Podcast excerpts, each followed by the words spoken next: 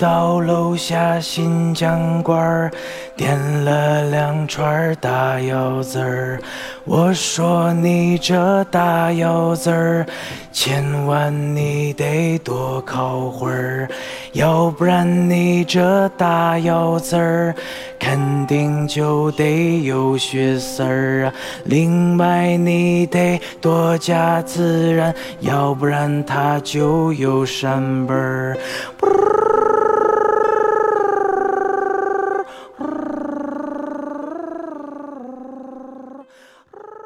大家好，这里是展开讲讲的第二十四期长节目，呃，这期节目相当特别，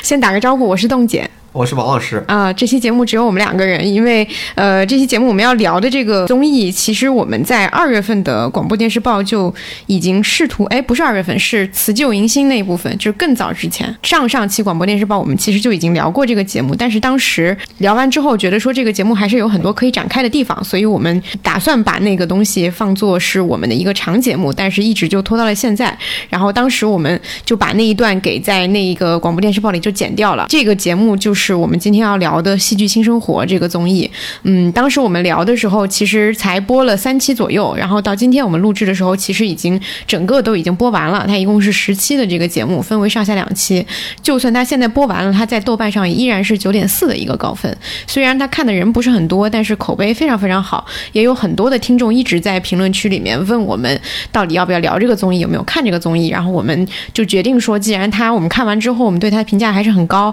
而且我们觉得它。也确实有很多点可以去讲一讲，我们就今天就还是把它展开一下。但是今天就只有我们两个人，因为康老师现在忙于写稿，没有时间。对，今天他不在，感觉有点想在他背后说他坏话。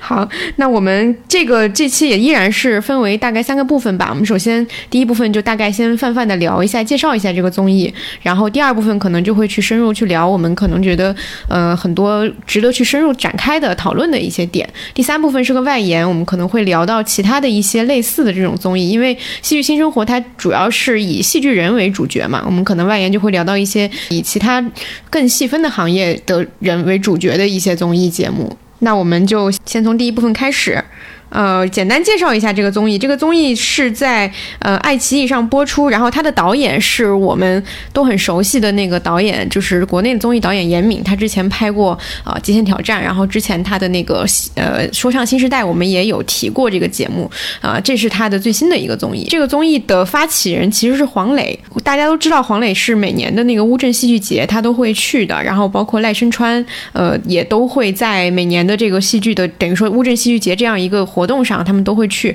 所以这次这个活动这个综艺也是黄磊呃主动发起，说想要做一个这样的综艺，然后找到了严敏的团队去做。然后这个综艺里面有八个戏剧人，他们都是在呃等于说国内的戏剧圈里面各自有各自的特色，然后有自己的性格，有自己的代表作品，然后整个的去他们去进行了一个为期大概两个多月的一个合住一个呃集体生活。然后在这个集体生活当中，他们一起去创作了几出呃应该是有八九出。这样的戏剧可能不止啊，我没有戏戏剧数，然后去创作戏剧，然后去在这个综艺上面呈现出来。一般这个每每个星期更新的上下两期，基本上就是上期节目是他们筹备这个戏的过程，下期节目的一半左右是这个戏的一个完整的呈现啊，大概是这样的一个形式。这是这个这个这个综艺的一个简单的一个情况。然后刚刚也说了，他现在的那个评分虽然只有一点多万人看过，但是他依然是九点四分，而且这个评分据我观察是从开播到现在应该是没有太多。波动的啊，他还维持了一个很高的口碑。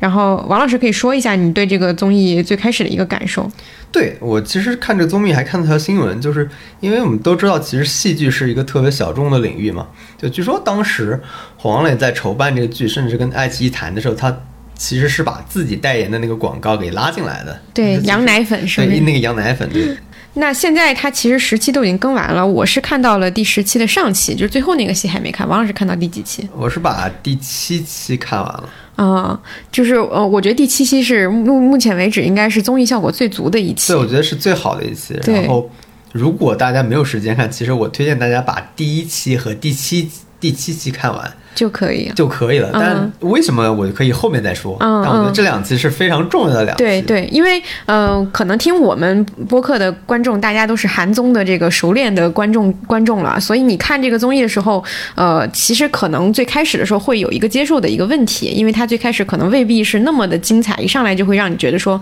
啊很有意思啊什么之类的。包括中间有几期，因为我印象很深刻的是什么，就是我们上次聊到这个戏的时候，就是它播到第三期、第四期的时候，我们当时聊的时候，我后来有听的那段音频，我其实还是说了一些缺点的，但是看到后面我会发现它可能就是越往后是越好看，因为在前几期的时候其实是会有一些剪辑比较跳，或者说是整个呃素材会显得有点散的一些问题是会有的。但是作为你去了解这些人，或者说去熟悉他们，我们所所所说的这个综艺人设都是有帮助的。如果说你没有那么长的时间去整个把它跟完的话，你其实也可以就是先从第一期熟悉一下，之后就开始跳到我们刚说的第七期往后，我觉得都是很值得看的。但是我相信有很多听众可能也已经都 都跟完了，很多催我们的人肯定都是已经非常喜欢，或者说是直接就把这个戏都跟完的一个一个节奏。然后，嗯，还可以讲一下的就是这个综艺里的这几个戏剧人吧，就是嗯、他们每个人其实都是有自己不同的特色，比如说像那个。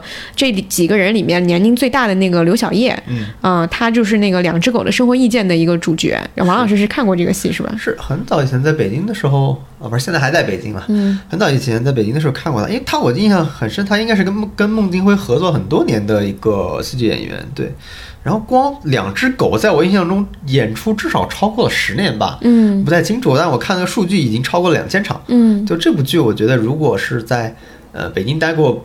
不短时间的听众，可能大家都会看过这部剧。对，谁没看过一两部孟京辉呢？是吧？对，谁不在蜂巢剧场看对过孟京辉呢？今天我们刚从那儿路过。对，而且刘晓叶本人他现在还是北京那个舞蹈学院音乐剧一个老师。嗯，对，这戏里面其他有几个人都是叫他老师，都是他的学生。对，刘晓叶是年龄最大的一个，然后另外有一对，也不是一对，就是一一组人物关系，就是赵小苏跟吴比，他们两个人就是一组相爱相杀的人物关系。然后这两个人是整个的这个这个这群人里面相对比较社会的那两个人，是就是他们的社会经验比较丰富，也很能搞笑，也很能就是活跃气氛，是这样的两个人。但是他们的各自性格有一些细微的区别。然后另外就是像丁一腾和呃刘天琪这两个人是属于新人，丁一腾是在国外进修过嘛，呃刘天琪是拿过那个。乌镇的一个青年的一个奖，然后他们是属于年纪比较轻，然后比较有想法，是这样的一个代表。然后另外还有一个就是做偶剧的，之前有一个偶剧叫《战马》，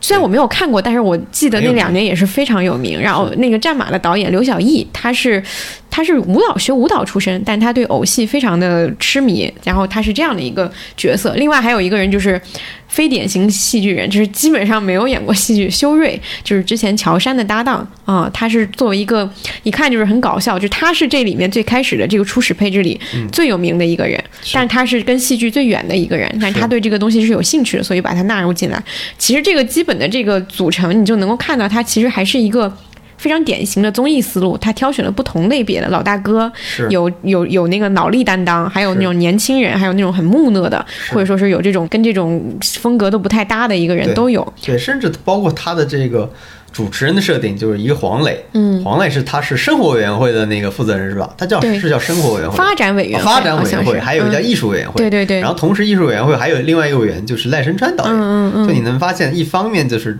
这部剧里面他给他设置了不少的议程，一方面你要排剧，嗯，这是可能归艺术为管，然后另一方面你要通过自食其力来赚钱，对，然后用这些钱去呃不断的去把你的剧往前推，这是另外一个思路。所以嗯。其实他在综艺方面的准备其实还是比较充分的。是的，然后后面又加入一个人是吴昊辰，吴昊辰是一个我之前对他的印象是一个电视剧演员，因为他演过那个《欢乐颂》里面那个就是邱莹莹的前男友，他 还演过《琅琊榜》《琅琊榜二》嗯，对，《琅琊榜二》对，就是这样，就是后来他是后来加入的。然后刚刚王老师提到那个设置，也确实是这个节目前期的一个特点，因为看过那个呃说唱新时代的人应该都有印象，就是最开始严敏就抛向那些 rapper 就抛出了一个问题，就是说你是要歌红还是人红？就是你到底是要过一种更有钱的一种生活，还是你要去追求艺术？他就是把这个道路就摆在了大家面前，让他们去选。然后在这个节目里，他其实第一期也提出了一个问题，就是戏剧能不能赚钱，是。就是让大家去讨论说你觉得做这个东西能不能赚，因为大家都知道戏剧是一个相对比较小众的一个艺术门类，对。然后它也没有什么像其他的，比如说演戏、唱歌这种比较大众，然后能够很快的去赚钱的一些方法，然后它基本上是一个小市场，然后受众群也比较小，所以大家都会面临这样一个问题，就是养家糊口和我追求梦想的一个之间的差距。他一开始也把这个东西抛出出来，然后中间再通过很多他每次去排戏的时候，很典型的就是我要去租这个剧场，剧场的场租就很贵，但是我可能卖票的钱还够不了这个场租，我到底要去怎么去？自负我的盈亏，在前期设置了很多这样的障碍，对，我觉得这是一个他很典型的他有意设置的东西，甚至这条设置，呃，其实已经贯穿全篇了，甚至在早期的时候被大家称为卖惨嘛，嗯。就总是钱不够，对，总是钱不够就要去搞钱，搞钱就会发生很多就是意外的事情嘛，嗯这也是后面其实还有一条线索是，我觉得是一条意外的线索，但这条线索后来也发现也。贯穿整部综艺始终的，就是第一集里边，吴比和赵小苏在讨论一个问题，嗯就就吴比说，这个剧更重要，就是戏更重要，就是作品更重要。我印象当中，但是赵小苏说可能真人秀的部分更重要。嗯我不知道是不是记反了，但他们俩肯定是在讨论这个问题，就是说戏剧还是生活更哪一个更更重要一点，观众哪个更喜欢看一点。就是戏剧新生活，其实它是两个重点。对，一个是戏剧，一个是生活所以嗯你看这两个概念也是贯穿始终的，包括后来他们对于吃饭有没有吃饱，那剧有没有排好，嗯包括后来的。呃，我觉得最精彩的第七集里面就深刻的呼应了这个主题，嗯。所以大家可以先记住，在没看之前或者看第一集就可以记住这个，呃，问题就是戏剧和生活哪个更重要。嗯，其实他最后我觉得比较好的解答了这个问题。我觉得大概其实可能介绍的话，就是是这个节目大概就是这样。它确实不是一个非常容易让人第一眼就喜欢上所谓的综艺感的一个东西，但是只要你呃就是持续看下去的话，你能够从中看出很多的趣味。我觉得我们接下来就可以很快的进入到第二部分去展开。我们认为这个节目，当然我们今天主要是夸它啊，就是它有一些什么样的点是让我们觉得说它跟其他的一些国内的综艺是不一样的。我觉得其实我当时刚看的感觉就是他的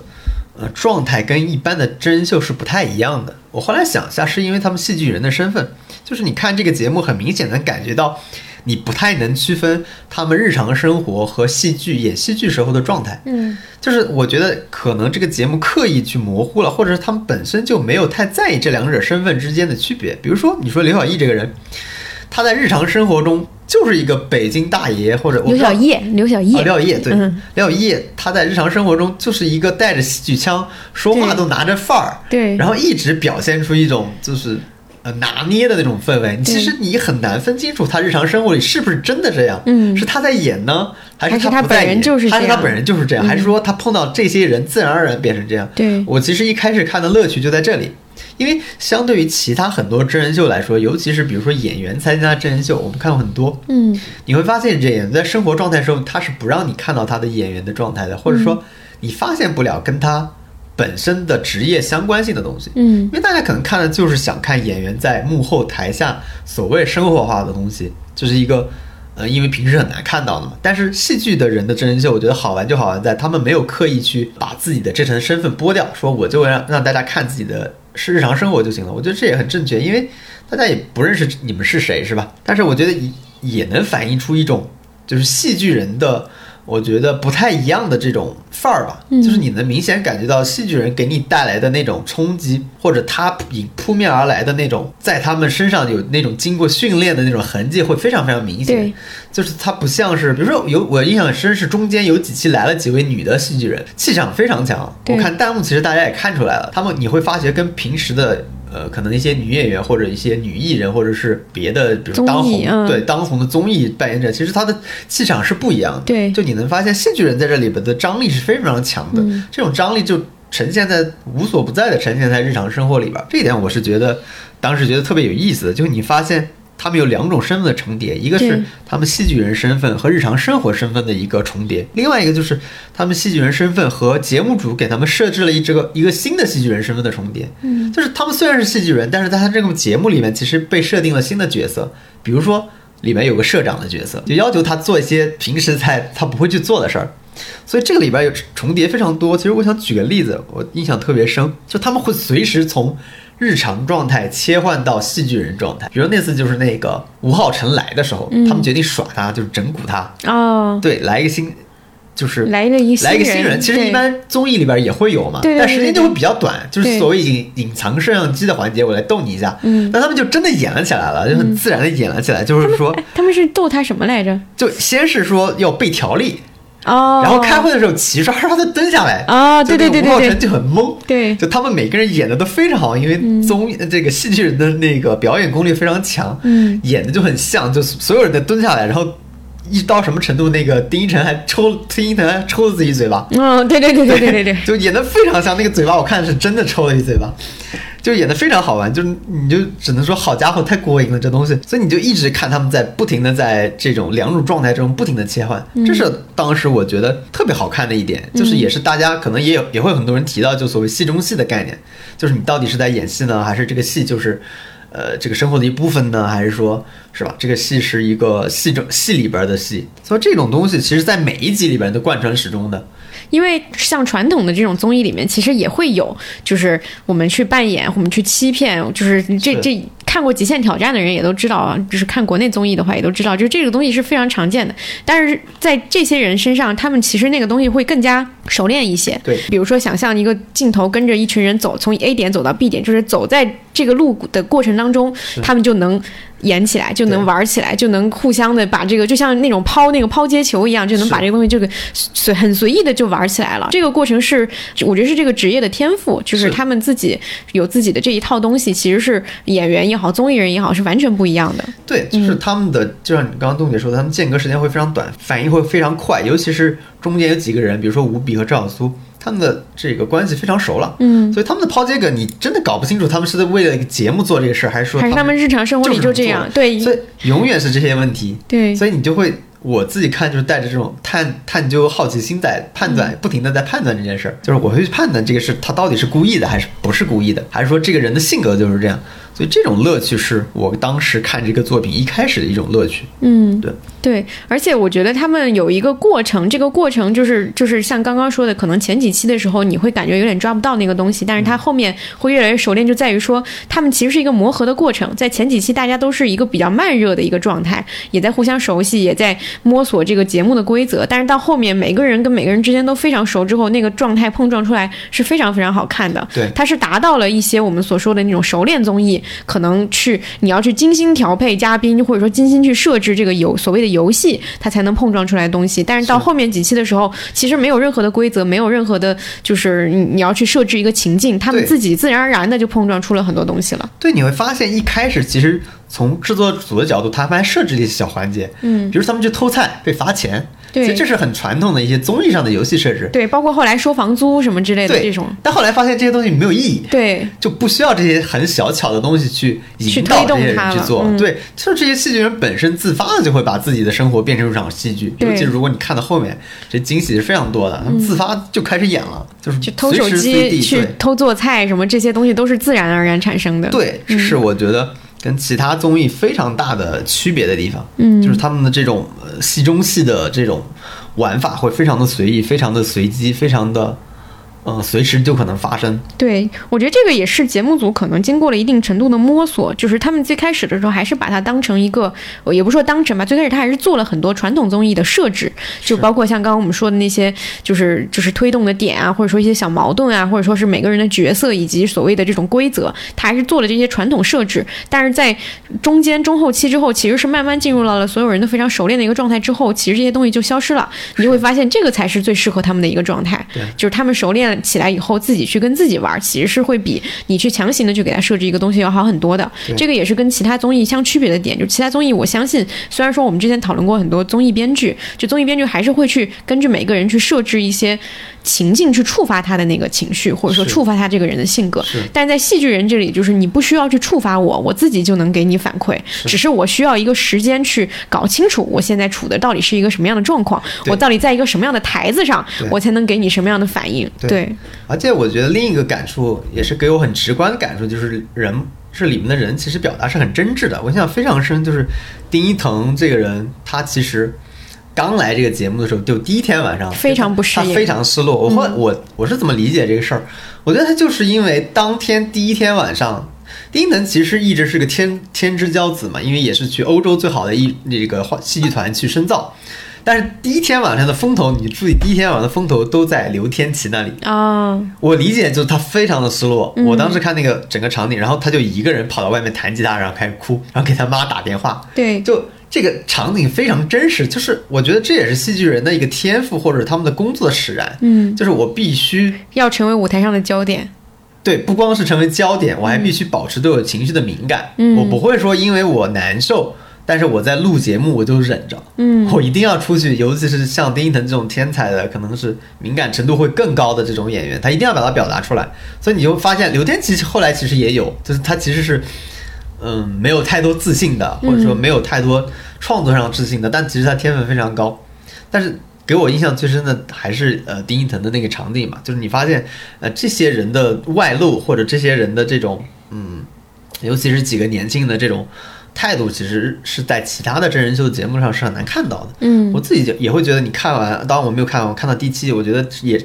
这里边如果说有人物弧光有变化的，也是丁一腾，嗯就是他会成为从一个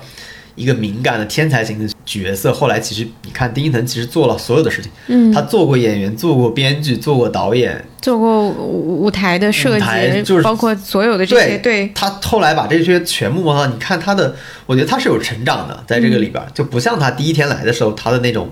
可能比较脆弱、敏感的那种呃好胜心和自尊心。嗯，对，当时展现的非常好，但我觉得节目之后你能看出一个很新的变化，对。我觉得这个对我来说也是很有吸引力的一个看点嘛。嗯，我觉得还有一个我很喜欢的一个点，就是在于这个综艺它完整的呈现出来所谓的创作过程这个东西，这个是我觉得很难得的一件事。因为之前像演员综艺出来之后，大家都在就是至少我的接触的圈子，可能大家就会开玩笑说什么时候出一个什么编剧请就位，或者说是导，其实导演请就位就是有点像《幻乐之城》那种，对。但是你会发现那个尝试也是比较失败的，对就是但是这个戏我觉得它是很意外的做到了说，嗯，创作过程就是编剧请就位这个事情很难呈现的原因，是因为编剧大部分情况下是一个静态的共过程，他需要的是完全的安静和自我，他不可不太可能你给他十五分钟让他即兴写一个东西，他不是一个即兴的活儿。但是这个综艺它因为每一个戏剧人他自己本身首先他有文学素养，其次他有这个编剧功底，呃，然后他有自己的肢体语言表达，他其实是又有这个理论，又有这个表演方式，所以他一个人就能把这个东西就给完成了。所以他在整个的过程当中，你能很很多的就发现说，他们去讨论一个戏到底该怎么做的时候，他们首先先用故事，然后再用自己的表现形式，就整个是杂糅在一起的。他们能够从一开始的时候就，你有点像是看着他们把这个房子搭起来，你就知道他们又会做这个骨架，又会搭外面的那个壳儿，就是全都是他们自己一个人干。这个过程其实很很漂亮的。如果你是内容创作者的话，就是不管是哪个行业啊，可能不见得是戏剧行业，你会从他们的讨论选题，哦我们叫选，他们叫一个剧本创作吧，或者一个剧本创作的过程中是怎么去发展的，就是你你一定会收获很多东西，甚至他们你能看出他们有非常多的这种很好用的工具，或者说我们觉得是非常优良的工具。比如说一个很很典型的点，就是一旦他们在推进剧本的过程中停滞不前的时候，他们就有一个非常好的习惯。其实这个习惯我们在写作中也经常经常用，就是你会回到源头，说我为什么要做做这个题？那其实这里面的逻辑就是这个题最初吸引你的原因在哪儿？他们在做第一个选题就是小鸡，那个小鸡叫什么？帕帕呃不是帕梅拉，什么帕梅拉？是帕梅拉吧？什么帕梅 帕梅拉是那个什么鬼？那个是 帕梅拉不是健身吗？小鸡？我想想啊，反正就是，呃，在做小鸡那个题的时候，他们也遇到困难了。然后刘，我记得是刘晓叶说的，就是是小兰吗？对小兰，小兰那个小兰，就是说为什么当时我们要做这个？因为大家都想起来，当时的刘天琪在说这个故事的时候非常动人，大家想起了最初他说故事的这种氛围。这种习惯其实你延续到后面，你去看，呃，应该是第七期的时候，他们做李尔王的时候，同样面临到了这个问题。我们为什么要做这个戏？对，所以他们的解决方案也是回到开头说我们为什么要做这个戏。其实这是一个非常良好的习惯，这而且在很多的内容创作中都会用到，就是让你找回所谓的初心。初心，最初干嘛要做这个东西，因为。从内容创作者的角度来说，你的材料越来越多，你进入的越来越深，你确实是有可能迷失在所谓的材料里、所谓的结构里边的。所谓的情节，所谓的表达，对，你是忘了最初最动人的那一点是什么的。嗯，所以这个是特，我觉得是特别关键的一个一个点。就是另外一个，我觉得对创作者很好的一个，就是你看赖声川的表现。我自己特别喜欢看赖声川在里面表现，我觉得他完全是大师级的，他确实是大师级的。嗯，因为我以前只看过他的戏嘛，我没有看过他怎么去指导人拍戏。我印象最深的就是他指导《李尔王》，就是后来叫应该是李尔李尔马戏团那部剧、嗯嗯嗯那部戏，就他们也遇到了瓶颈，然后这个赖声川他们就很沮丧嘛，然后赖声川来了说你们这里面的元素都非常好，只是说表演方式或者某些都部分的勾连有问题，他们就让他们做一些即兴表演。就在那些即兴表演中，确实可能表演一两个动作之后，赖声川指点你你去演下一个动作，然后在这种小的这种指点之中，最后那个戏就串成型了。我觉得非常非常厉害，大家可以看一下，因为它没有放在正片里边，它后来放在一个 VIP 版的那个东西。嗯、VIP 三月六号 VIP 的专享版里面的后十分钟，嗯它其实呈现了一个赖声川怎么指导他们拍这个解决目前的这个这个困境瓶颈的这个问题，所以我我觉得非常值得看。对于、嗯尤其对于内容创作者来说，这是这是另外一点了。而且这个确实是，我觉得这部分可能确实是内容创作者会更加领会的。就是我印象很深的，就是他们在里面用的一些词，就是尤其赵小苏跟吴比对话，因为他们很熟悉嘛，他们去使用的一些词，比如说这个东西你要给它顶上去，或者说是你这个东西要怎么这个劲儿不够什么之类，就是他是一些非常抽象的形容词，就是他形容的那个劲儿或者说是那个节奏，其实是一个只有创作者在创作过程当中你才能够感受到的一个东西。但是他在这个过程里，他们去对他们去表示这个东西，我还是觉得有点不满足的时候，其实我不知道其他嗯非创作行业的观众能不能理解到，但是我自己看的时候，我是非常能够迅速的 get 到他们所所说的那个劲儿不够的那个东西是什么，因为那个东西就是你在这个过程里最需要的那个点，就是你自己的那个源头的那个创作力也好，或者说是一个核心的东西。对这个，其实我觉得是在综综艺创作里面特别重要的一个部分，就是展示某一个你未知行业里边的专业度。嗯，就是这个专业度能真的能显示出他们的专业，对，就这个是非常重要。但我觉得可能很多综艺有的时候会忘记这一点，嗯他们会觉得我让你看懂是更重要的，嗯所以我就会尽量给你弄得通俗易懂，是吧？可能如果是另外一个人来拍综艺，我随便说啊，可能要求吴比你解释一下这个顶上去是个什么意思，嗯或者给你加个花字，所谓顶上去冒号，是吧？但是其实没有必要这样做，就是因为这种未知的新鲜的行业的信息，其实是有一种特质的，是有一种专业气场的，是能够让观众天然产生一种敬畏心，或者产生一种好奇心也好，就是它能天生增加这种东西的滤镜的，所以这个东西是非常重要的，就是你是应该把这些专业性的东西完整的呈现出来的。另外一个我觉得很呃很不一样的，在这部综综艺中发现，就是我们看了很多综艺，其实你可以直接去看他最后的作品，对，就比如说像就是什么《我是歌手》啊。类似这种，就是你其实看最后就是看他的表演舞台，像之前我们看选秀有的也是，是。就你看表演舞台就行了，前面那些准备的其实它都是一个过程，包括像《乘风破浪的姐姐》，有时候后面也也会变成这样，是。嗯，就是大多数综艺其实它的真秀部分和它的这个最后的作品过分部分其实是割裂的，它们俩之间的就是必然的关联性其实不强，就是你完全可以说只看作品不看前面，其实你不会有任何损耗，因为就是前面的真人秀部分不会对这个作品产生太大的影响。但是我觉得这部作品完全不是这样的，就是这部综艺其实你只看作品也行，就比如说你你只只看比如鸡兔同笼，只看对那个养出山的故事对你都可以看。嗯我觉得没有问题，就是而且我觉得你会很喜欢，也会很感动。嗯，但是我觉得，呃，你确实只看作品，你你你接受到了那个戏剧层面一个剧的体验，但是我觉得会错过一个，如果你不看真人秀部分，你就会错过一个更高一层的戏剧体验。其实，在这里我指的就是第七集上下集，对，就是你错过了这第七集的真人秀部分，或者之前的一些真人秀部分，你就完全体会不到另一层的戏剧性。嗯。就所谓另一层戏剧性是什么，我就详细想讲一下这个所谓另一层的戏剧性，就是到第七集的时候，就冻姐可能也看过，第七集是其实是从综艺效果拉满的一集。嗯，对对对，就这一集的时候非常有意思，跟简单跟大家介绍一下，这一集就是突然之间换社长了嘛，嗯。就社长换成刘晓毅，嗯，就是围绕刘晓毅成为社长的部分，就一个人成为权力中心了，对，一个人成为了权力中心，所有人围着他转，互相的这个争勾胸斗角，嗯对争宠，然后互相的煽风点火，也也有人从中浑水摸鱼，是吧？对对对也有人从中这个互相牵制的。对你能发现他们自己在那天晚上自导自演成了一部大剧。我我自己叫那个剧叫《真假老鼠》，是我我命名的嘛 啊，。对对对，其实是就是围绕这个东西。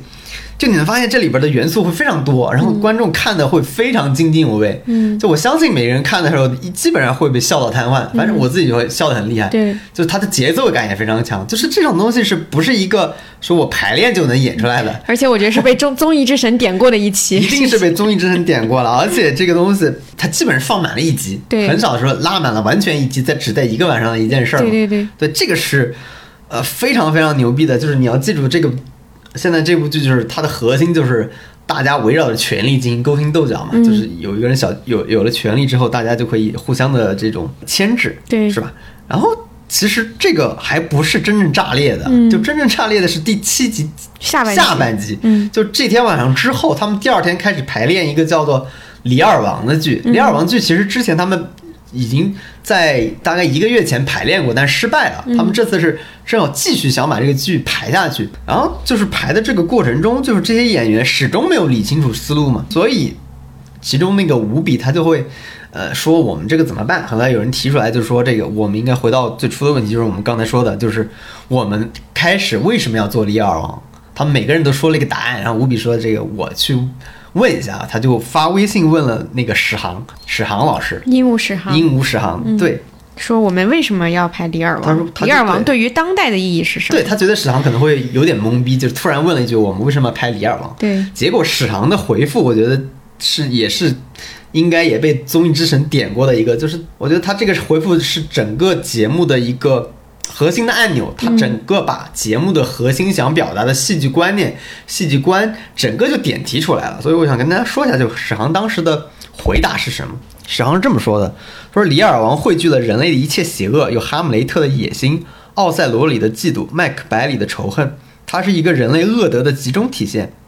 李尔王是我们最容易成为的人，我们容易像李尔王一样，误以为别人爱我们是因为我们伟大，因为我们的善良，不是因为有求于我们，而是我们值得爱，我们会昏头。我们要拍李尔王警惕，提醒自己，也提醒别人。就这段一出来，就是所有人，我我当时看他们其实已经陷入思考了。就是如果觉得稍微敏感一点的听众，其实已经明白了这个意思。他就是节目组为什么把这一段放在那个综艺这个真人秀之后的目的是什么？就这个时候节目开始闪回了，嗯，闪回的昨就是那天晚上，他们围绕着一个所谓社长的权利的勾心斗角，互相说了多少的一些话？对，就是那些导演给他们呈现出来这一幕，就是你发现，就是生活本身，他们自己的生活本身居然指向了一个戏剧的源头。所以你发现这两个东西很奇怪的互文了，就是他们自己身上发生的事和他们正在排练的事情发发生互文了，而且他们居然没有意识到这一点，是史航指出了这一点，但史航又不知道他们在排这个事儿，嗯其实是一个很偶然的，不光他们发现了这一点，可能节目组也发现了这一点，所以节目组有了这个安排。所以当时我印象非常深，当时刘晓毅就说：“他说我们就是莎士比亚故事里的人物。”所以你说他说这句话的时候，当时就是那天晚上他们的那一幕，究竟是生活本身呢，还是说是是一场戏剧？还是生生活本身就是一场戏剧的嘛？就是就是这个东西到这里的时候，你发现它完成了一个就是终于回到了他那个主题完成了一个闭环。那我很讨厌这个词。然后今天那个杜老师不在，那个康老师不在，要不然他会骂人的，大场词汇。就其实到这里，他完成了一个闭环，所以我们的戏中戏的部分其实又完成了一个，就是我们之前看到的是一个每个章节里的小的戏中戏，嗯但是到这里的时候，你能发现一个更大的戏中戏，就是这些演员他们自己在排戏，但其实他们不知觉的自己也变成了戏剧中的一部分，因为他们跟莎士比亚的戏剧所呼应了，他们成为了莎士比亚戏剧呃里的一部分。然后这个部分导演可能是史航，当然。他点出了，你看你们这些人，其实，在排剧，其实你们自己也是戏剧中的一部分。你看你们那天晚上干的事情，对其实就是李亚王干的事情。我觉得这是非常，当时我看到就是史航这段，我看弹幕也很多人发现了，就非常震惊的一点。突然觉得这个，这就是我说的，为什么说你如果不看真人秀的部分，你其实体会不到出超脱戏剧本身之外的另一层戏剧性。嗯其实这一层戏剧性也凸显出来了。对，对，而且到这里还没有结束哦，到这里还有一点就是，你发现刘晓一说我们就是莎士比亚故事里的人物，这个我们可不单单指的是当场的那些戏剧人哦，这个我们还指的是屏幕前的观众对，他指的就是观众席上的我们。就你仔细想，如果戏中戏中那些就是这些人为创作焦虑的这些戏剧人，呃，他们是剧中人，他们是戏中人，那我们呢？那观众本身呢？那观众本身是不是也戏中人？这个时候我就觉得，呃就是后来我想到这一层的时候，我觉得真正最牛逼的剧是在这儿。就是他又完成了一个一层的戏剧创作，就是他给这些戏剧人的创作之后，然后戏剧人本身自己又成为了剧中人之后，他把观众也变成了戏中人，他把观众也带入到戏了本身。就你你你可以发现，最后你发现就是小丑竟是我，嗯，就我自己也在里边了。只要说你在看前面真人秀的部分，你有没有为那个故事发笑？你有没有笑到瘫？你有没有看到那些人滑稽的表现？看到他们所谓身为人类为了一点权利去去表现的东西？你有没有感感情投入？你有没有开怀大笑？你有没有笑到瘫？嗯只要你只要你笑了，嗯，你就已经站在台上了，你其实就不是台下的观众了。所以为什么说史航那句话杀伤力那么大？就很多人没有意识到的是，就是小丑竟是我自己。对 就你也有可能成为其中的一个人。你已经成为了，不要以为你只是看戏的那个人。而且史航那句话的威力在于，他把戏剧和生活那堵墙砸开了。嗯，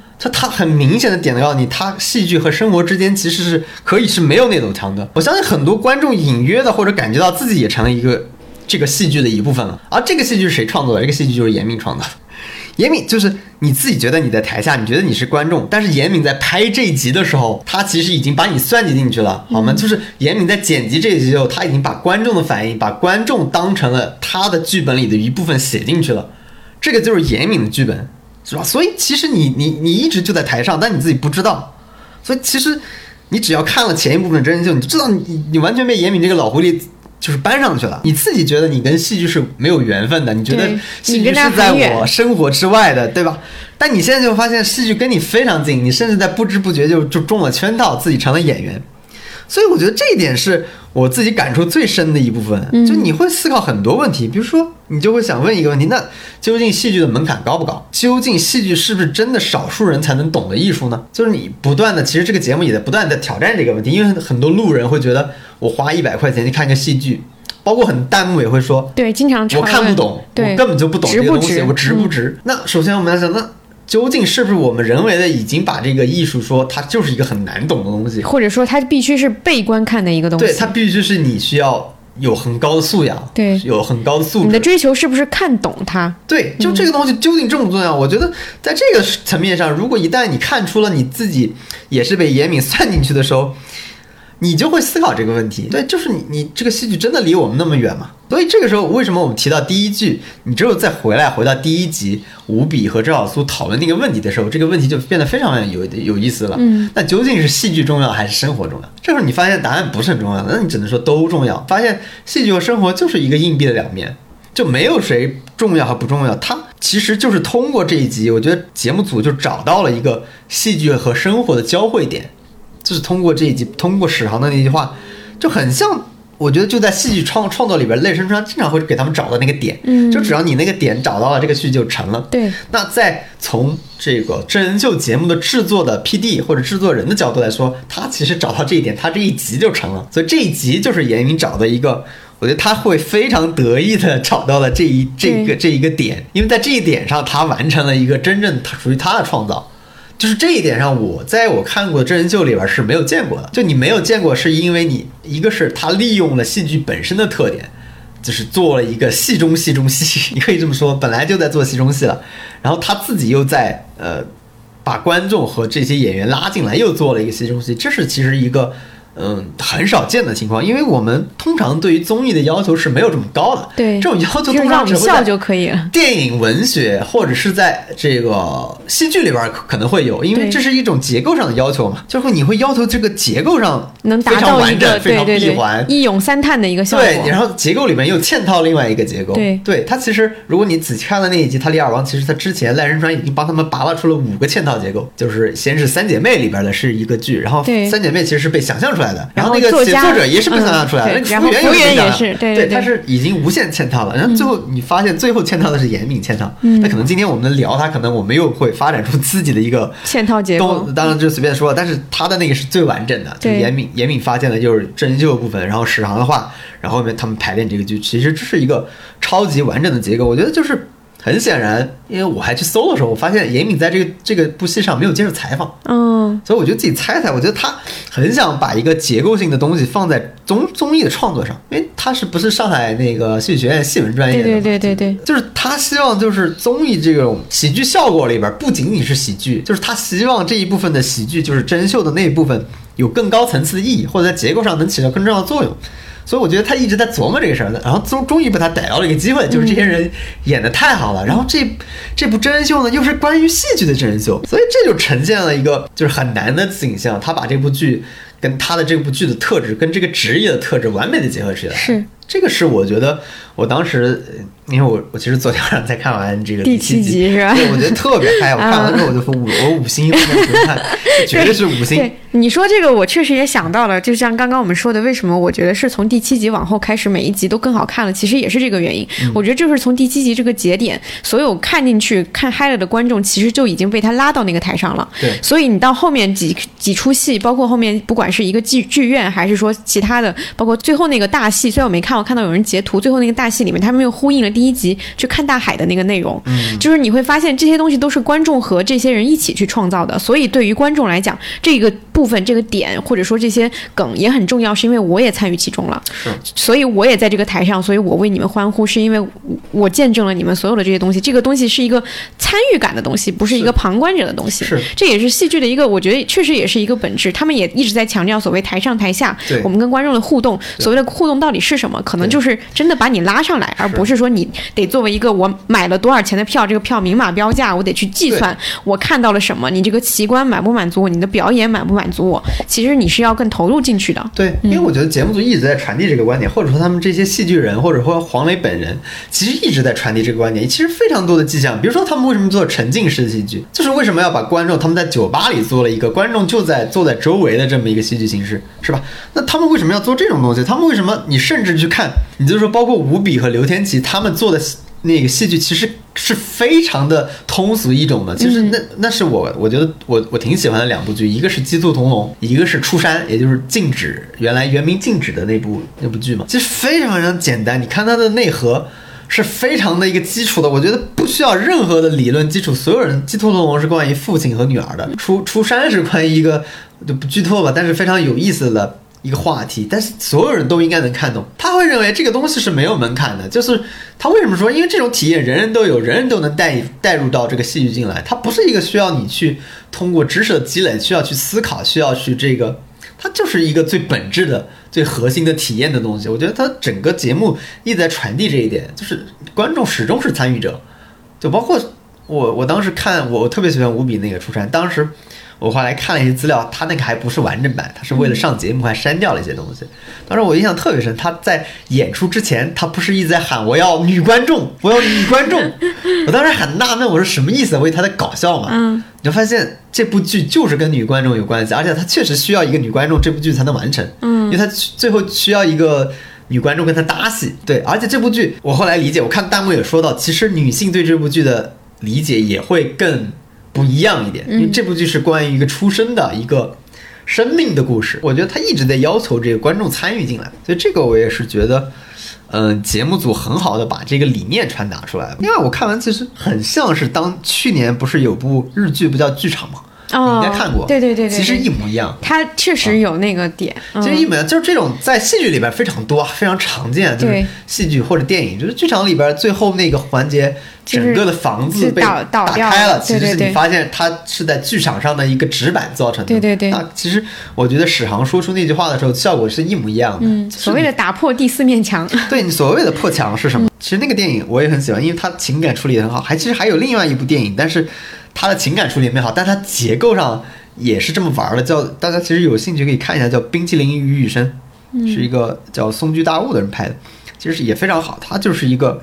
嗯，把这个所谓戏中戏的这个概念玩得非常溜的一个东西。当然，这个我觉得真的在电影里面太常见了，不值一提。但是在一部综艺里边儿有以这种方式呈现出来，尤其是最后一个把观众本身呃拉入到这个戏剧，甚至屏幕本人啊，都不是一个现场的所谓具象的观众拉入进来，我觉得这个是非常非常了不起的一件事儿，也是一个需要机缘的一件事儿。如果你没有看过的话，我觉得它是非常可惜的。我就不知道多久以后才能在综综艺里面能看到这么完美的嵌套和这么对完整的一个闭环。呼应，对，对嗯，是的。我昨天看的一期，就是在最后那个大戏之前，嗯我觉得那个修睿跟赵小苏说了说的一句话，我也印象非常深刻，嗯就是他们在准备最后那个戏，因为最后那个三个戏其实是同一天演的，而且有一场戏还演了两场，哦就对大对大家的体力和精神都是一个极大的考验，尤其是是赵小苏，他一个人，他每个戏他都参加了，所以他体力到最后已经快要透支了，然后然后但是。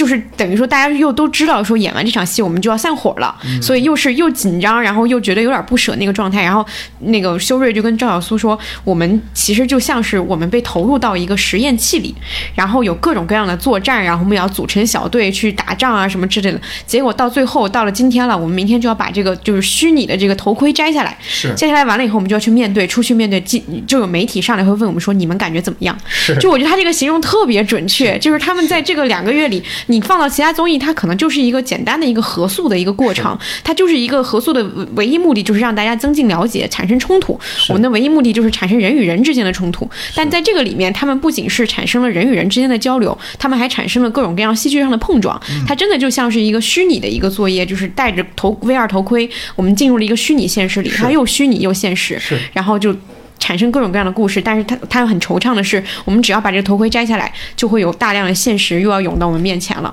对对就是我看过他们制片人的采访，呃，是制片还是什么？反正是那个爱奇艺那边的一个制片，嗯，就他说他们当时想的就是。对标的感觉就是《楚门的世界》，他们想造成的就是一个《楚门世界》的感觉，所以他们就有意的去做了一些这方面的设置，就像你刚才说的这些。所以我觉得这个是，呃，就是很关键吧。然后我去看了一些资料，我觉得也是很有意思，就是你能发现节目组在做真人秀部分和作品部分，他们是有意的做了一个连接和这个铺垫的，尤其是这个。一期和第二期吧，就是我看有一个引用严明的表达，他说的是，他觉得真人秀部分是我们节目的根，就像你讲故事一样，需要有铺垫，不能一上来就是表演。然后严敏说，他管这种如果没有铺垫直接的表演叫做截肢式的这个讲述，嗯嗯。他觉得对伤害节目的伤害很大，所以他需要一个铺垫，也就是真人秀的部分，就是他的生活，他的创作，所以。我觉得他们这个节目名最后你能反复大家 Q 这个名字，就是戏剧新生活，非常好的名字，就是既要生活，嗯。也要创作，不能只展现创作的维度，不展现生活的维度，就不能只要只能有五笔而不能有修睿，是吧？嗯这 其实就他们也一直在，就是你能发现这里面互文的东西特别多，对。他们也在讨论吃饱饭的问题和这个戏剧的这个水平的问题，对，包括他们中间有几期选社长，就是选出两个方向，要么就选修睿，要么就选吴比。吴比 就是一定你日子会非常难过，但是他出来东西会好；修睿就是你一定日子非常舒服，但是他可能就不管创作的事儿。这就是就都是这样的一个互文。包括你刚刚说提到了戏剧和生活，他们其实在呃就是一座剧院那里面，他们有一句台词就叫、嗯呃戏生活亏欠你的，戏剧还回来。啊，啊、然后他们会把这句话放到那个台词里说：“生活亏欠的戏剧真的能还回来吗？”就是啊所有这些东西，他们都在做设问，都在提问提问，然后也去试图给出回答。是，嗯，所以我就看越看你就会越觉得这种边界感越来越模糊，越来越模糊，所以就会造成非常好的这种体验性的效果。因为这个综艺其实是缺少那种所谓竞赛机制，对因为他没有说你们分成三组是吧？分两组你们互相对打是吧？对对对观众投票或者观众数量多少，营收多少。也没有说就是有多少流量，或者是设置什么撕逼环节，是吧？对对对其实我看大家其实看的是一种，其实挺安静的看的。我看其实大部分人是挺安静的在看这部剧的，当然中间也会有些杂音，啊、不能说杂音，那中间也会有些争议啊。但是整体来说，我觉得就是你其实，在看这部综艺的时候，也是一种沉浸式的看法啊，就是你你完全的融入到他们的这个日常生活中，也完全的融入到他们的剧当中。就是你只有真正理解了他们的生活，才能理解后来的作品为什么会是那样，才能理解中间的非非常多的过程，他们为什么是这么做的，包括一些引发争议的环节，就是之前被网上批判的所谓。二十块钱，你这个看场剧值不值是吧？我记得那个热热搜是他连顿饭都不值嘛，应该是吴吴浩辰说的。他后来来拉拉那个票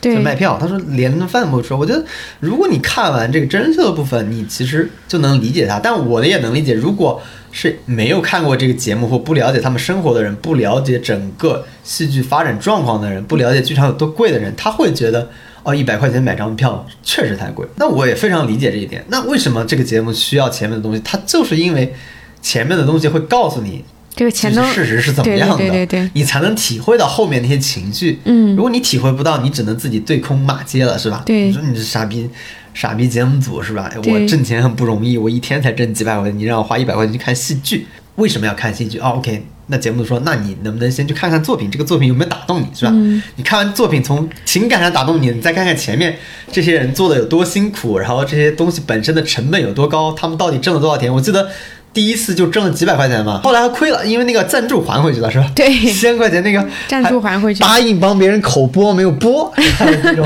直接还回去了，就是不挣钱嘛。对。就你那你就发现这种东西就是其实能天然的达到了这种效果，是也是我后面想说的，对。对你刚刚说到这个付钱的这个，我也想起来，就是说，就是我听那个黄海那个风投圈，嗯他们有提到说，就是中国人是典型的只会为实体东西付费的一个，大家就是有这个传统的，你要让他为虚拟的东西付费非常非常难是。但你说刚刚说的那些前面那些部分，就是我觉得为虚拟东西付费，就是你要用人的情感去理解这个东西，并为之付费。是你是你是要以人的角度去理解另外一个人，理解他的这个劳动和付出，理解以及理解他为你提供的这个精神上的抚慰是多么重要，你才能够为这个东西掏钱。对，因为内容是你没有办法拿一些数量级的价值去去衡量的，你不好，你只能自己去真听、真看、真感受。就是这样，就如果你不了解这个人，你你确实不容易让他付费。比如说我们听众如果听了十几期、二十集节目，那我相信跟听一期或者干脆没有听过的人，对你说为一期播客付付费或者打赏，对嗯我觉得肯定不愿意啊。是我我也不愿意，所以他的节目的珍贵性就在这儿，他把这个整个过程很完整的呈现在面前，他的整个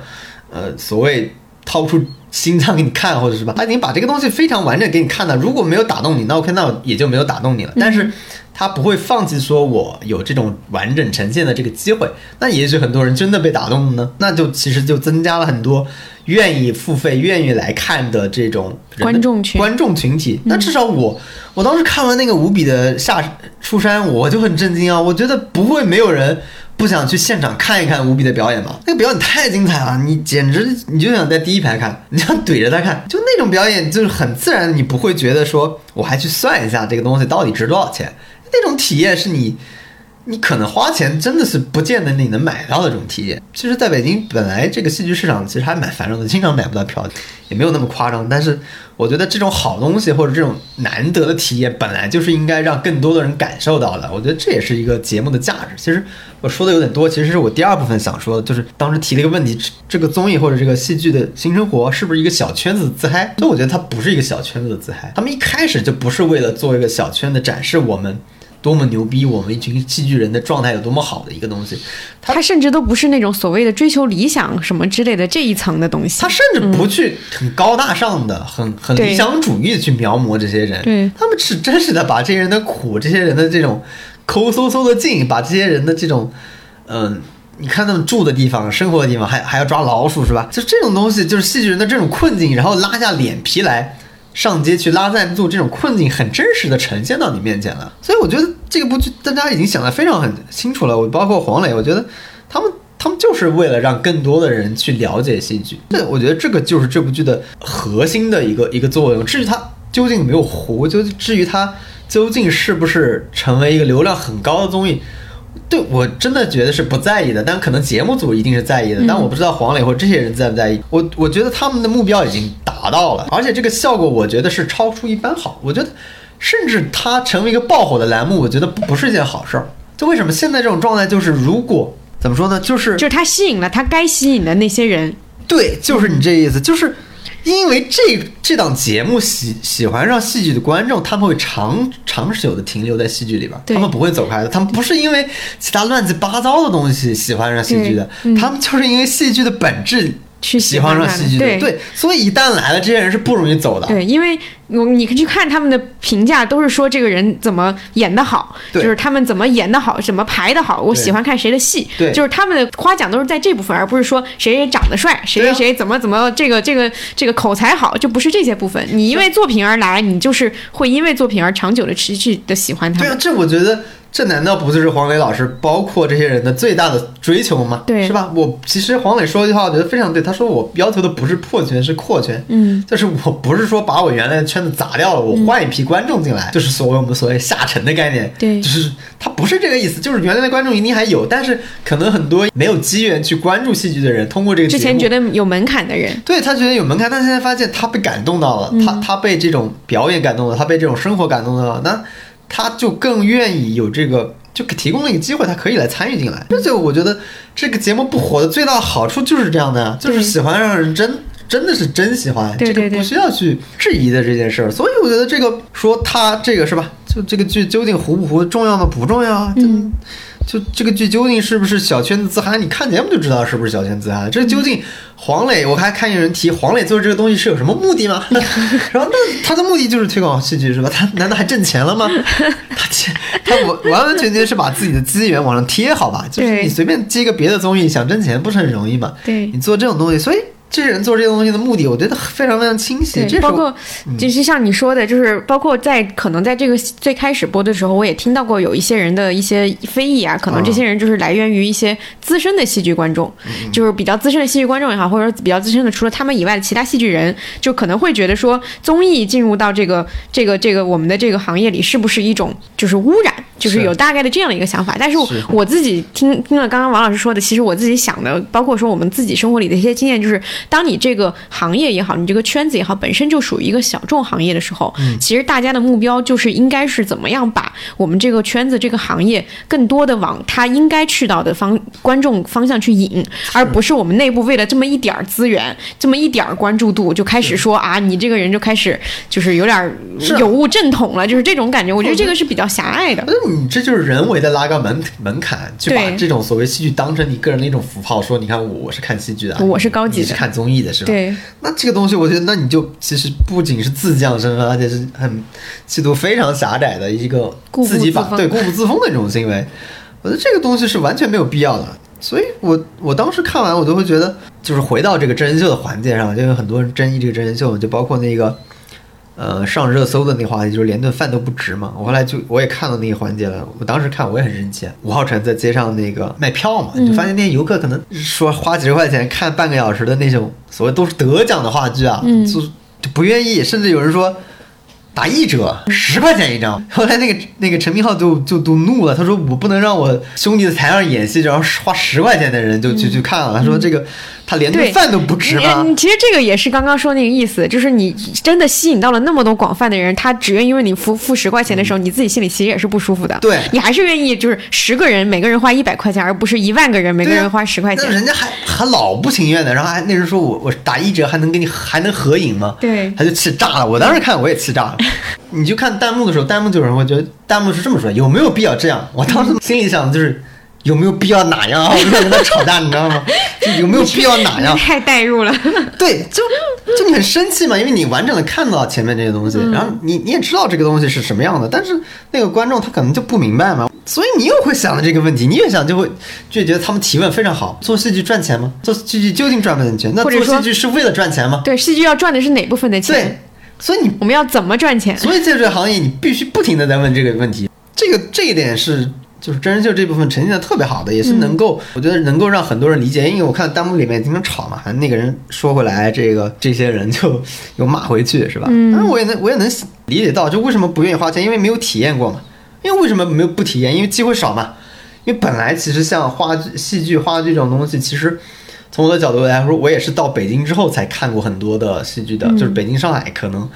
这几座大城市里边的这种活动是比较多的。原来可能在别的地方大家很很难看到，你能发现。就是戏剧或者话剧，其实是你能跟这种城市，甚至是我觉得是很多人来北京的一个重要的理由。比如蓬蒿剧场、蜂巢剧场，包括鼓楼楼西，这我觉得是成为很多人的记忆点的所在的。其实你没有没真正的没有去了解这个东西，那那确实一百块钱看场话剧那就不值，是吧？嗯确实不值，一百块钱可以喝四杯奶茶呢，是吧？就还是喜茶？对，还对，还得是喜茶，便宜的什么那个蜜雪冰城就不值个价钱。对，所以我我看到这个东西，我的想法也就会非常多，就是嗯这个综艺确实能让你去产生非常多的思考，尤其是围绕戏剧这个思考，这个是我们以前没有想到的，甚至我们平常去看戏剧都没有想到的这个问题吧。因为它戏剧本身在这个综艺里，它当然指代的是戏剧，它也指它指代的范围很广。它一方面是一个小众行业，一方面是一种表现形式，是又又指涉了你的生活和这个东西的边界，就是非常非常广泛的东西。你其实都可以在这里面产生很多不同的疑问。我觉得是这个综艺确实是，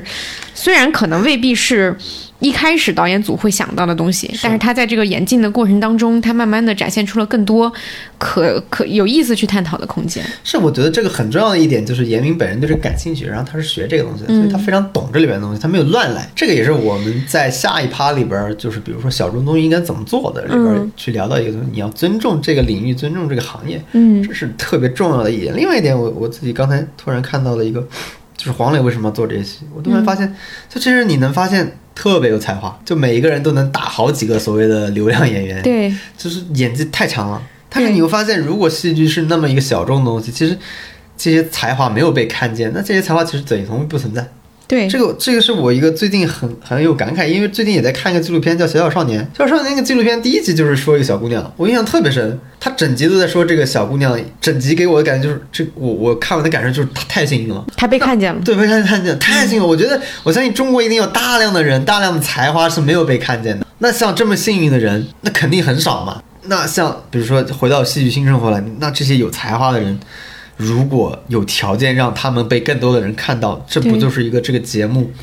或者这个综艺本身最大的价值所在对？他跟他上了多少次热热搜有，那那这个不是更有价值一点吗？那所谓这种东西，每年不是非常非常多的吗？流量明星的综艺，流量明星来串个场。好 OK，第二年反正有还没有，反正大家就看个乐，嗯热闹一时就过去了。但是我相信这个节目的这个诞生一定会很深刻的影响了现在的戏剧市场。包括我们今天是今天正好下午看了一场音乐剧，音乐剧回来，嗯我觉得体验非常好。所以其实提议大家也多出去去看一些剧，哎，我觉得是一个挺好的一件事儿。对，因为像他们这些人，你会发现弹幕时时刻刻都在惊叹于他们怎么会这么多绝活儿，对，就是又会弹琴，就每人至少人均会一项乐器，然后嗯说学逗唱、身段，就是各种东西，他们都是手到擒来。就是这个东西是弹幕每次都说：“天哪，你还有多少？你还有多少秘密是朕不知道的？”是就是有这种，你就会发现这种东西是在长期在被普通演员或者说流量明星养养了之后，就是大家对于这个东西已经放低了非常非常低的期待。你当看到一个人他的演技 OK 的时候，你就会对他哎多看两眼，然后你就再发现他竟然各个方面都非常优秀。以前你在看戏的时候，你可能只能看到他的某一方面，你现在能够看到了一个戏剧人完整的一个学术的，或者说是经过学院教育出来之后的戏剧人，他应该具备什么样的基本素质？所以这个也回到严明本人吧，我觉得真的是难得有这样一个人愿意做这种尝试，因为现在你看主流的综艺都是一个，比如说你挑挑一些流量明星，然后在一些抄袭的本子上面去不断演绎重复的东西。那这个东西，如果你稍微有点真人秀经验的话，你你就会不断的发现，就市场大量大量的都是这些东西。我不知道从创作者角度本身他自己是否满意，但如果我是严敏的话，因为我没有看到严严敏导演接受采访，我还觉得挺纳闷的。可能是不是在等展开讲讲去采访他？就我觉得他自己应该很很满足的，因为同样是内容创作者，我能体会到，当他发现这个东西可以这么做的时候，这会成为一个巨大的惊喜。而且我觉得，在你在做这个过程当中，你真的像第七期那样发现了那个点的时候，你的那个兴奋感一定是你做一期是点击量几千万的那种，就是只是大家笑笑的综艺完全不能比的。就爽爆了！我觉得这就是真正的创作者的价值体现出来了。对就你做这一期真的顶那个所谓的什么高流量综艺非常非常多的几季，我觉得，因为作为创作者本身，你自己是明确知道你做的这个东西有没有价值的，有没有突破的，有没有说带来崭新的体验的。我觉得这一点上，你要像能像戏剧人一样诚实一点，我觉得可能我们的综艺会更好看一点。那我相信严明导演在做这个时候，他一定。爆炸性的爽，因为要如果说我我就爆炸性爽，我剪片的时候发现 居然有这些素材在这里边儿，就是你甚至现场的时候他应该就发现了，就是我估计史航在说那个话的时候，哎依照他们的敏感度，他们已经知道前面这个东西和后面这个东西已经勾连出来了，嗯，就是这个东西是非常非常爽的，就是你突然发现一个结构完成了，就跟打游戏一样，这个像你那个手表，苹果手表。闭环了。画圈一样，对你居然给画上了，而且这个画上不是策划的，是不是说我有意说请史航老师你来一段是吧？嗯我相信他们不会看这么 low 的事情。当然要被打脸，我也没办法，但我相信应该不太可能，就是以这种他们做戏剧的这种东西，我相信可能就是因为史航我也了解，史航老师非常好的一个老师，因为在媒体业从从事过媒体行业的话，你就知道，就是一般史航老师大家都都有他的联系方式，就是你采访这种实在没有采访对象的时候，你就去采访史航老师。史航老师非常好，他任何问题他都回答你，而且他会非常体贴，给你回答的非常好。嗯嗯，对，就你你问任何一个媒体人，不操心的采访对象尤其是文化报道的或者文化领域的，嗯，你你需要一个人去评论一下，你找不到人，有人不愿意评论，你就去找史航。因为我之前也采访过，我之前采访那个还挺敏感的，他愿意接着采访，就是所以我能发现他确实很贴心，所以他说出这句话我完全不意外，这就是史航的风格，就是你问到的没问到他都会给你回答了。所以这个也是我觉得对创作者本身本人来说也是一个巨爽的事情，能见到，尤其是赖声川、黄磊。然后他们在一块儿讨论剧本的时候，我我自己看的也很嗨。就你能发现，真的是大师在讨论问题，他不是说很简单的一步步拆给你的。我相信，就你看剧里边，为什么每个人都想跟赖赖导合作？你发现没有？那个刘刘小叶也说了，嗯他说我做李尔王目的，我想跟赖导合作，我想让赖声川来指导一下。那我相信他们是懂的嘛？为什么要去接受这些人的指导？因为我觉得。你接受了一次指导，你的收获会非常非常大。然后里边可能我觉得这个词可能会成为一个暗号吧，就那个词叫欧丁，就没有人不知道欧丁嘛，就是 在前几期丁一腾给大家科普的时候，就是你你不能再欧了。对，就丁一腾从欧洲那个剧团带回来一种表演方法吧，我理解应该是一个欧丁式的表演方法。每个人都在、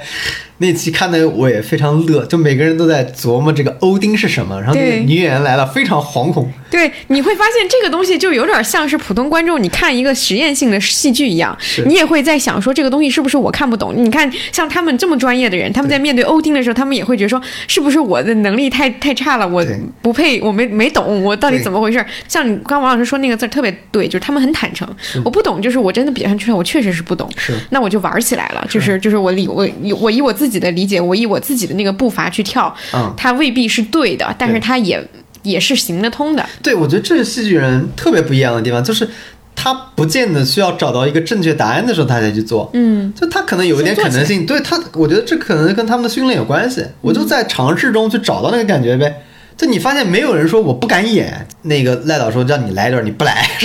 我不演，人就很，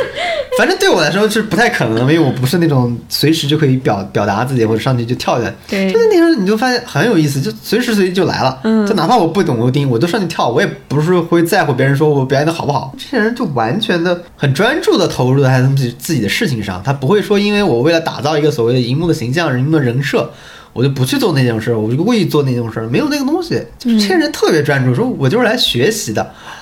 呃，就居然就是为了来学习啊，真的就是来学习。这一点我觉得，我看了其实感慨还是蛮多的，就是我难得看到了一个对自己的专业或者对自己的行业还有这么高专注度的这么这么一群人，对在其他行业上是很难见到的。对，哪怕是演员，哪怕是什么我们以前所谓的行业，你这在日常生活里很难找到这种对自己工作如此的自信、骄傲，然后保持高度专注的这这么这么一种行业了。嗯所以这也是嗯当时很打动我的一个地方。好，那我们接下来就聊一聊那个外延部分吧。就是刚刚王老师也说到了，说这个东西确实是，我觉得它它有点像是我们之前所说职业剧要好看的一个点，就是你得尊重这个职业的自己的运转规律。对嗯，就是这个我这个综艺，我觉得其实也可以叫职人综艺，就是它是它它是一个小圈子的一个事儿。然后我之前看到一个采访，就是他是说，就是戏剧这个艺舞台艺术它本身它就不像就是脱口秀、说唱、街舞这种东西一样，就是三分钟它就能够告诉你我的东西是什么，我的活儿是什么，我就亮给你看。它不是那样的一个事儿，它是一个慢热的一个过程。是所以整个这这个综艺它也就呈现出了这跟这个行业一样的特点，就是比较慢热。是但是它又很有趣味，它有很多的，就是你可以去后后后面慢慢的再去分析它，再去解解析它的东西都很多，这是它的一个特点。对我觉得这也是很，我不知道是不是一种巧合，反正他抓准了这个职业的特点，也呈现在了这个节目当中。因为这两年你能发现这种小众领域的综艺特别多嘛。嗯，之前大家看过，比如说，其实吐槽大会最早也是小众吐槽大会包括什么有嘻哈街舞，嗯包括呃中国很有特色的，比如说深入人心或者这样的节目。其实这种节目在外国也很多，因为有一句话其实大家谈的已经比较多了，就是嗯。这句话就是小众文化出圈靠综艺，这基本上是大家都会认同的一句话，就是嗯一个特别小众的文化，你想出圈其实没有太多的方法，现在唯一的方法就是靠综艺。那综艺就是在这个小众领域，你应该怎么做才能出圈，或者怎么做才能让它的嗯质量或者这种评价会变好？就是我觉得这是一个大家需要去探讨的一个问题。因为我最近正好看了一部剧，就是也是在奈飞上非常火的一部剧，因为它火我在看。但它这个剧非常的非常的小众，因为你你觉得戏剧已经非常小众了，但这个剧就更小众。嗯这部剧叫《Blown Away》啊，它第一季实际是从加拿大电视台引进的一一档节目，然后但是在奈飞上红了，然后前段时间其实出了一个第二季，它中文翻译叫啥？中文翻译我忘了，我搜一下，我现在搜一下，先说一下，不然评论区又有人问。搜了一下，这个真人秀叫在豆瓣上啊，叫什么“美哉琉璃巧匠大比拼对，其实这部小部综艺简单来说就是吹玻璃，”。嗯部综艺就比吹玻璃，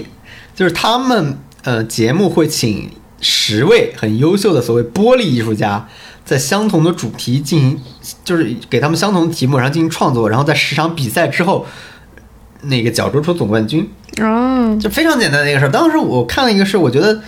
嗯，能吸引我看下去的是一个比较简单，因为我现在非常讨厌一个综艺节目的赛制非常复杂，嗯复杂到我搞不懂，而且每个里边都不停的在渲染撕逼，在在渲染这个出格言论，嗯我就觉得这些东西很干扰我安静或者是很舒服的看一个剧。我经常看一个综艺，看完很闹，尤其晚上看，你看完影响睡眠还，所以这种剧一开始影响就是它非常干净，它节目剪辑很干净，就是。画面呈现也非常简单，然后它每集就三十分钟左右，它以三十分钟的时长，就是很好的给你呈现这一点，这是当时让我看下去的一个呃首要的理由。然后最重要的理由就是，就是我们其实刚才在聊戏剧新生活的时候也聊到了，就是这个节目也充分的尊重了吹玻璃这个行业的这个所谓逻辑吧。就是你能发现，就是我感觉到我自己作为观众，我居然会被拖入到这些所谓艺玻璃艺术家创创作那种心流里边。如果按照心理学或者佛教里边说，就是你自己会带入到这种创作的这种给你带来的这种满足感里边。这是这个节目，其实我觉得跟《戏剧生活有》有异曲同工的地方，就是他们完整的把观众带入到一个真诚的、纯粹的创作者里边，然后加入他们创作者的心流里边。我觉得这是让人会非常感动的一点，就是你真实的去体会了一个你自己可能不是创作者，但是通过这档节目，你你加入到创作者的创作过程中，通过他们的暗示，通过节目的渲染，通过音乐，通过这种很好的制作。然后他其实是非常干净的把这个呈现出来，因为他一般节目之前不有很多这种背景介绍嘛？你是什么来自谁谁谁，可能还卖个惨是吧？家父家母身亡什么双亡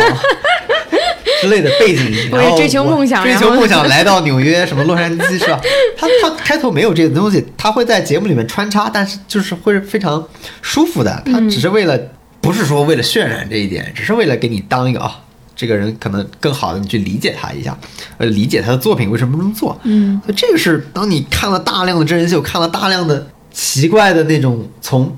我不知道为什么最就是这段这两年吧，大家从韩综里面学了大量的所谓的这种花字，嗯大量的这种背景 BGM，、这种各种乱七八糟的声音，我自己对这些东西，我现在已经非有点噪音了噪音对我来说完全噪音。我那个界面上不停的弹花字，然后不停蹦，然后不停的有那种哈哈那种背景音，不停的有这种就是机器造出来的那种那种东西，然后你就会发现非常非常的烦躁。但是这个 Blown Away 就不会，他他把重心放在那个，比如说选手瞬间的那种神情的那种捕捉，就是他会做一些慢动作的处理，然后你就发现你的情绪，就是我的呼吸，就是说你真的认真看，你的呼吸跟他的呼吸其实是一致的，那时候你就能很好的体验创作者本人自己的那种啊，他他的担忧，他的喜悦，就是这种。情绪之间的共鸣就达到了，这个是我觉得非常难得的，也也我我也觉得是一个做所谓小众的一个小众领域的剧最重要的一个部分，因为你不太可能说让更广大的人都去喜欢它。那为什么叫小众综艺呢？小我觉得小众综艺 去下沉破圈本身就是一个不正确的命题。它为什么叫小众综艺？不是说你做一档综艺它就变成大众行业了，是吧？你做档综艺《戏剧新生活》选了，中国所有演员不演戏了，都去拍戏剧了。那也不对啊。不可能嘛？对，就你的目的肯定不是这个。嗯，所以小众综艺的目的一定是让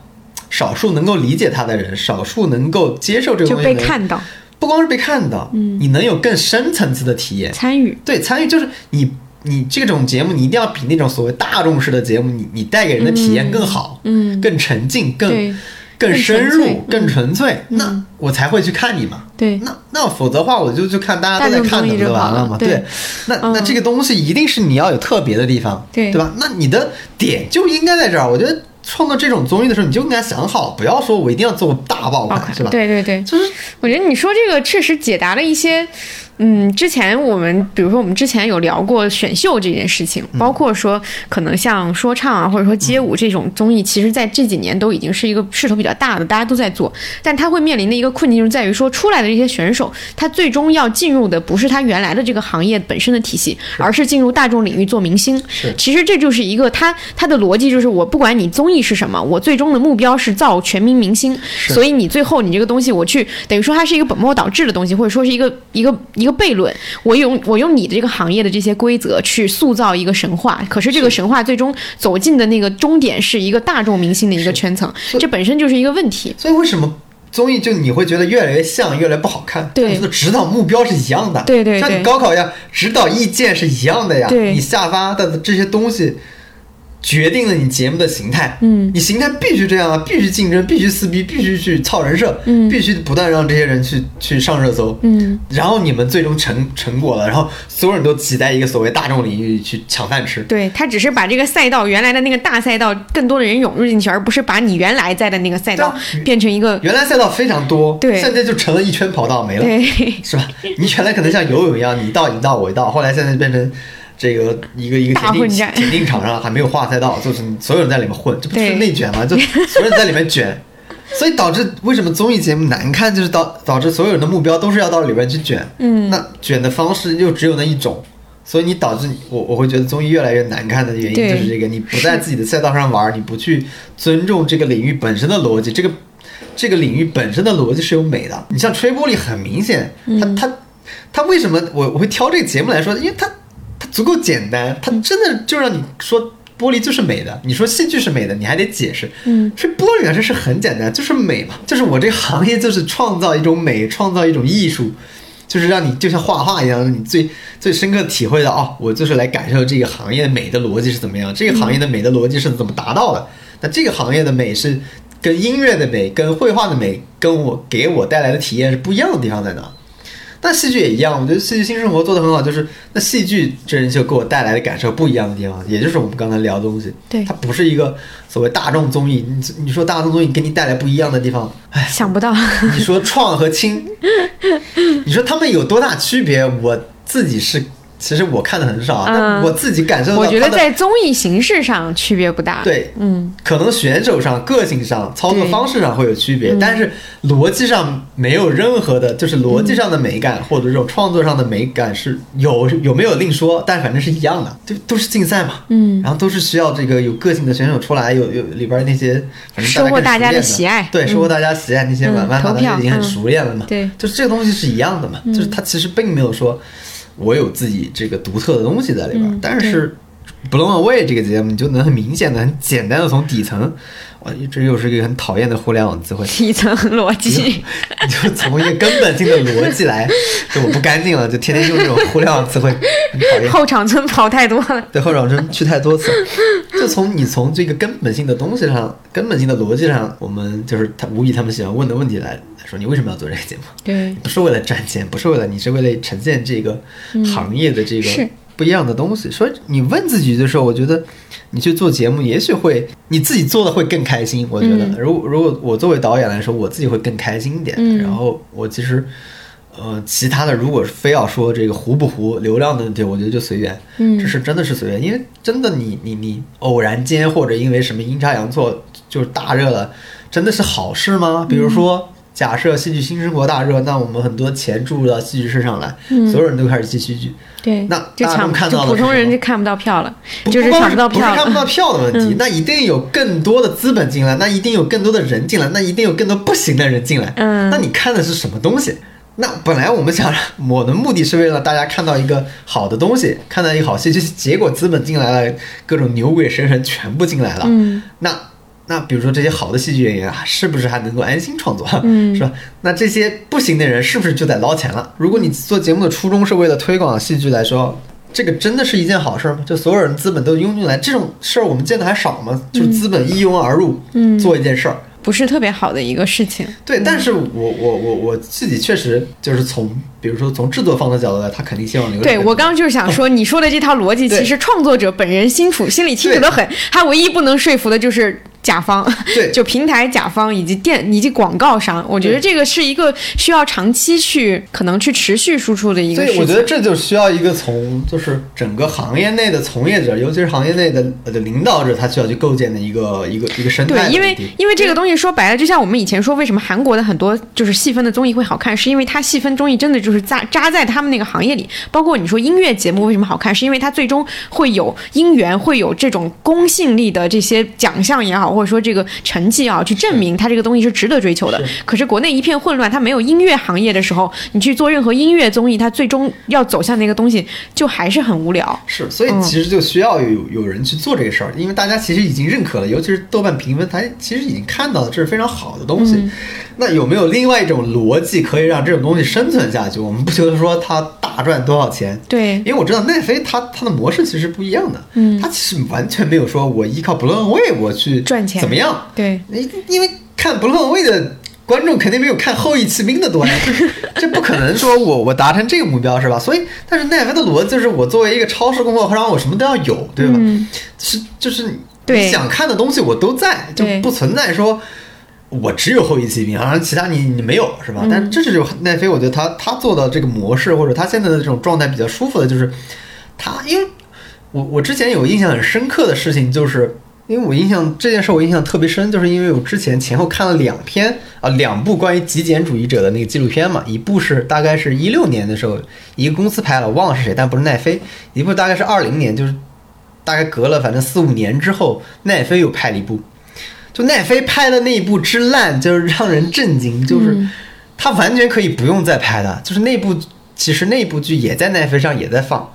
我就很惊奇，就是他那部剧拍的烂到就是所有的采访对象都很像，然后故事也是基本一样的，就拍了一个极简主义者的这种好几个极简主义者这种观念的人那是怎么生活的，质量之差、深度之差就完全比不上之前的。我当时想，为什么奈飞还要拍一部这样的剧？嗯，你发现奈飞现在很像拼多多，你 发现没有？它有些百亿补贴补贴剧的质量是非常好的，但是很多的这种可能大家没有看到的这些很小的一些剧的，它水平是非常差的，但是它要保证在各个领域、各个行业，就是现有的这些东西我都要有，就是它保证确保作为一个观众，我想要看的东西，在我奈飞这个超市平台上都能买到，这就是它的一个逻辑。所以他做这种所谓 blown away，他做这种小东西，我觉得他就不会对导演或者不会对这种东西有太大要求。如果你导演的追求，我就是不是说我为了做一个全民爆款，我就是想让我自己的创作体验更好。对他们这种模式我，我们其实在国内上就看不到。嗯其实我很担心的就是，如果这种单一的评价模式持续下来，就不火不就糊了。嗯每个人都在说这种事儿。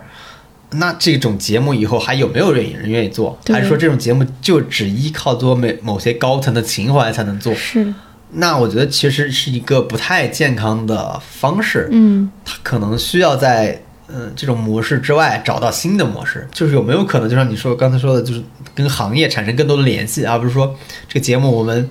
打完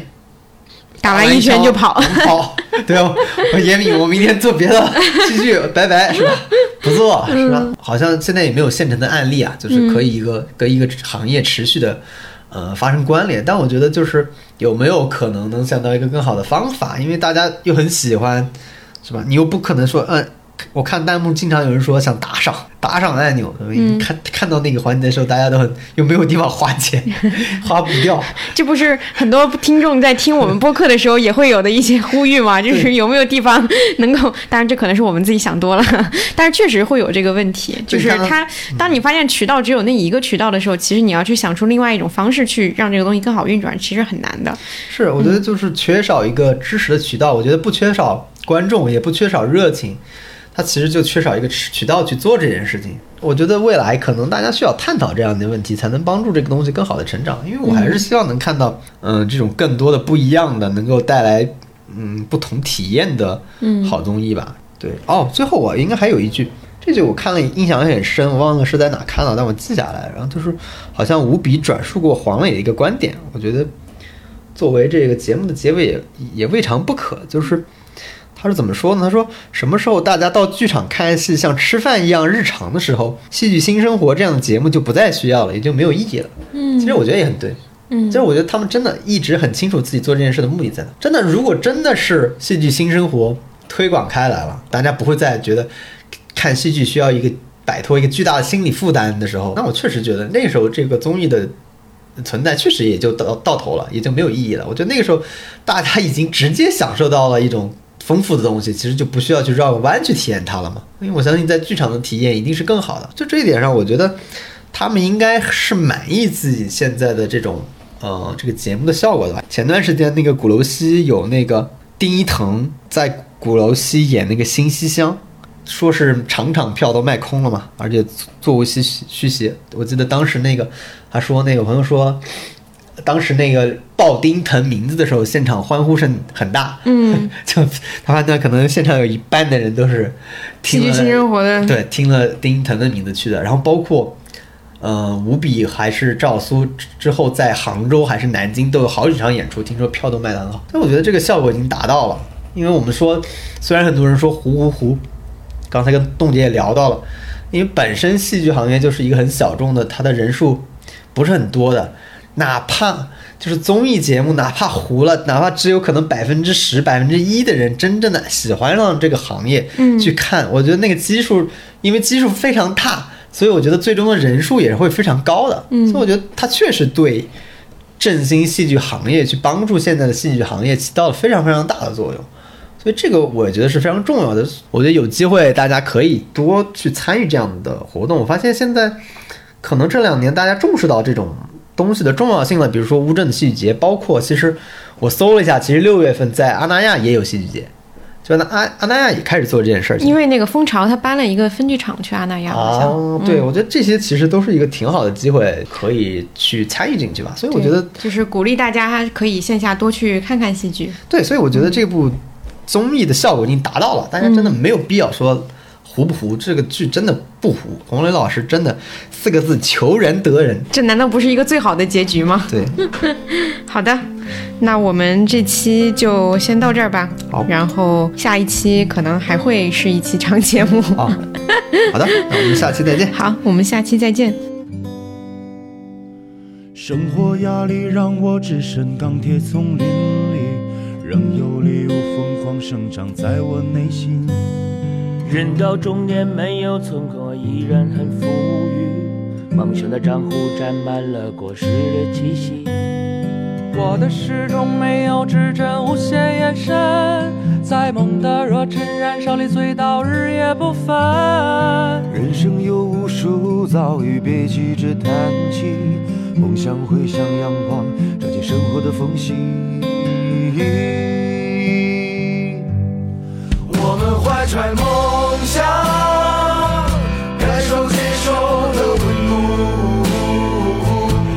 着远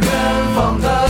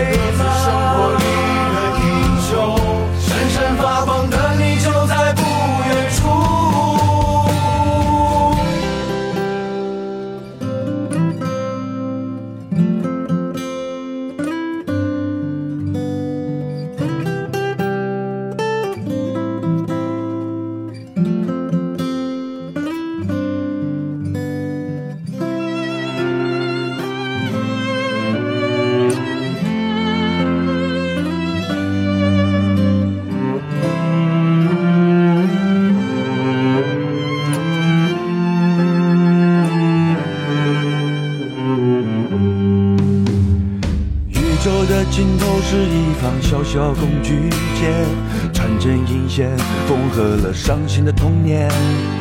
把自己归零，虚心又心虚，相信没有路程长过脚步的坚定。漂洋过海，带着满满少年心，我把信念写在眼睛，把爱藏在心底。尊严的爱墙阻隔不了现实的含义，我迷恋在角落里探寻浪漫主义。我们怀揣理想，感受热爱的温度，朝着远方的光。唯有热爱才是我们放不下的软肋，在流变时的世界里，上的尘土。我们是无名之辈吗？各自生活里的英雄，闪闪发光的你就在